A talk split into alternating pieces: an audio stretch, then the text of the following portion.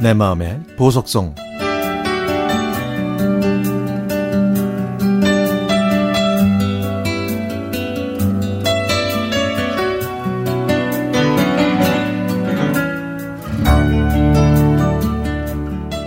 가진 것 없이 결혼 생활을 시작했더니 30대, 40대엔 정말 마음의 여유가 없었습니다. 50대가 넘어 중년이 되면 안정적인 삶이 기다리고 있을 줄 알았는데 그것도 아니네요. 점점 무기력한 나날을 보내다 보니 우울한 마음의 병도 커졌습니다. 이래선 안 되겠다 싶어 뭔가 나를 찾는 시간이 필요했습니다. 그래서 예전부터 하고 싶었던 드럼을 배우기로 했죠.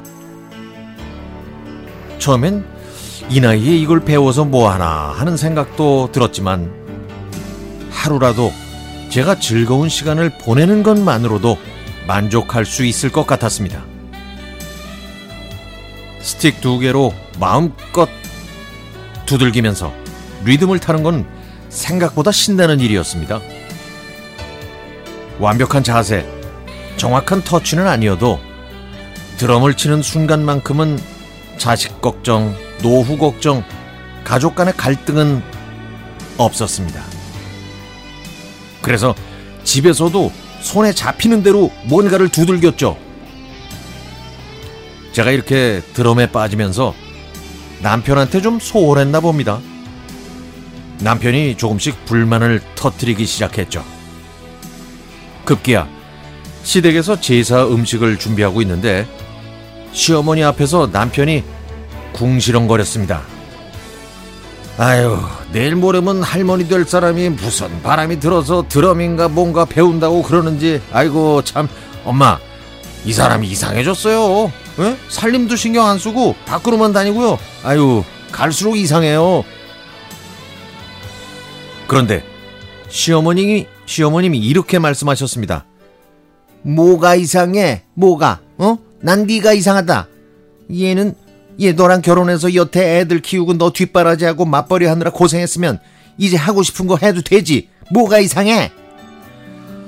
어, 남편은 한순간 당황했는지 아니 뭐 그 저기 요리 학원 뭐 이런 데 다니면 몰라. 아 무슨 뜬금없는 드럼이냐고요. 라고 했더니 시어머님은 혀를 차시면서 에이그 참 내 아들이지만 어째 그리 꽉 막혔냐? 에이구 나도 네 아버지만 아니었으면 남진 나후나 따라다녔을 거야. 내가 지금 젊으면 오토바이도 탔을걸? 근데 난 늙었으니까 하래도 못하지만 애미는 실컷 할 수 있는 나이 아니겠니? 누가 지아비 아들 아닐까봐 그냥 무슨 60년대 얘기를 하고 있어 정말. 어유 촌스럽게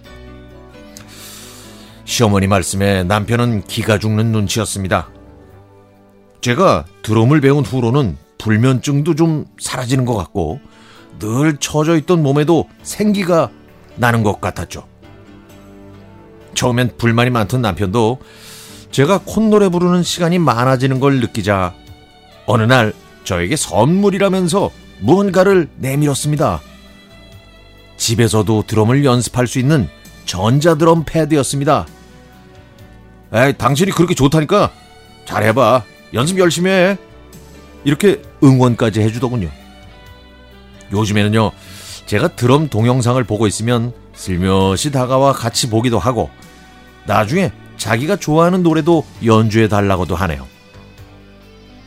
새로운 걸 시작하기에 제 나이가 많고 늦었다고 생각했지만, 절대 늦은 게 아니었습니다. 그저 조금 늦게 갈 뿐이죠. 하지만 빨리 간다고 그게 다 맞는 건 아닌 것 같습니다. 열심히 배워서 꿈속에서라도 멋진 밴드의 멤버가 돼서 멋지게 드럼을 치고 싶습니다. 이제 저는 뭐든 할 수 있을 것 같은 대한민국 아줌마니까요.